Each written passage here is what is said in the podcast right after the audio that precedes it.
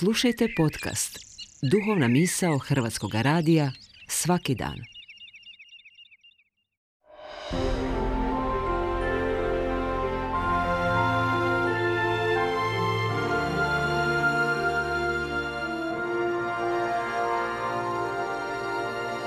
Duhovna misao.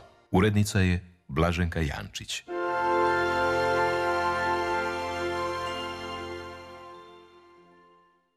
Srdačan pozdrav poštovani slušatelji, govori vam Domagoj Matošević, svećenik Zagrebačke nadbiskupije. Evanđelje koje ćemo slušati ove nedelje govori nam o jednom posebnom pitanju koje je Isus uputio svojim učenicima.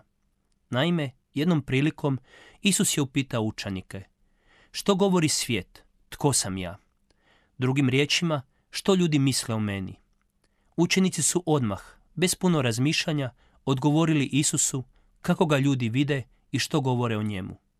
Jedni govore da si Ivan Krstitelj, drugi da si Ilija, treći da si Jeremija ili koji od proroka. Očigledno su apostoli bili jako dobro informirani o tome što ljudi govore o Isusu. Bili su sigurno ponosni kad su ga ljudi hvalili i uspoređivali s najvećim osobama Staroga Zavjeta. Godilo im je da su upravo oni izabrani da budu učenici jednog tako poznatog i popularnog učitelja. Držim da se i mi kršćani danas možemo usporediti s Isusovim učenicima. Prije svega znamo jako puno informacija o Isusu i njegovu životu. Iako nam se nerijetko čini da smo vjerski nepismeni, to baš i nije točno. Primjerice, siguran sam da većina kršćana, ali ne samo kršćana, zna kako su se zvali Isusovi roditelji. Gdje se Isus rodio? Koliko je učenika imao? Na koji je način umro? Što se s njegovim tijelom dogodilo nakon tri dana? Ako znamo odgovore na sva ta pitanja, to znači da vrlo dobro poznajemo život te osobe. Zapravo Isusu znamo puno više nego nekim drugim ljudima koji su danas iznimno popularni. Znademo li kako se zovu roditelji naših nogometnih reprezentativaca? Koliko točno godina imaju? Gdje su rođeni i koliko braći ili sestara imaju?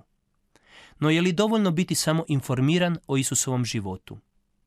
Isus je nakon prvog pitanja učenicima postavio i drugo pitanje.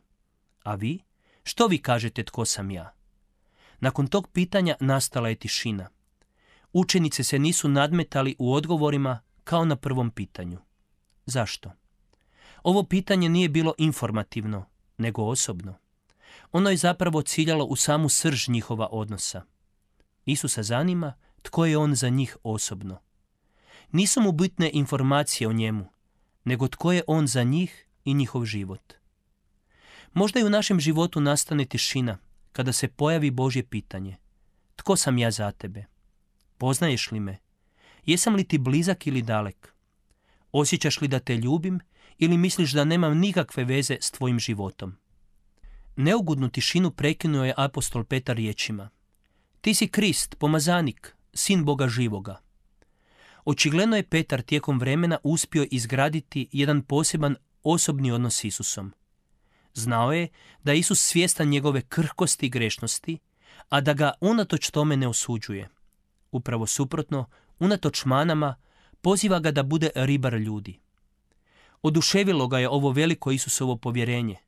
Oduševila ga je Isusova snaga praštanja i pomaganja malenima. Sve to u njemu proizvalo čistu, bezrezervnu ljubav prema učitelju. Upravo zato je mogao odgovoriti s vjerom. Isuse, ti si doista sin Božji. Danas Isus okreće prema nama i pita nas.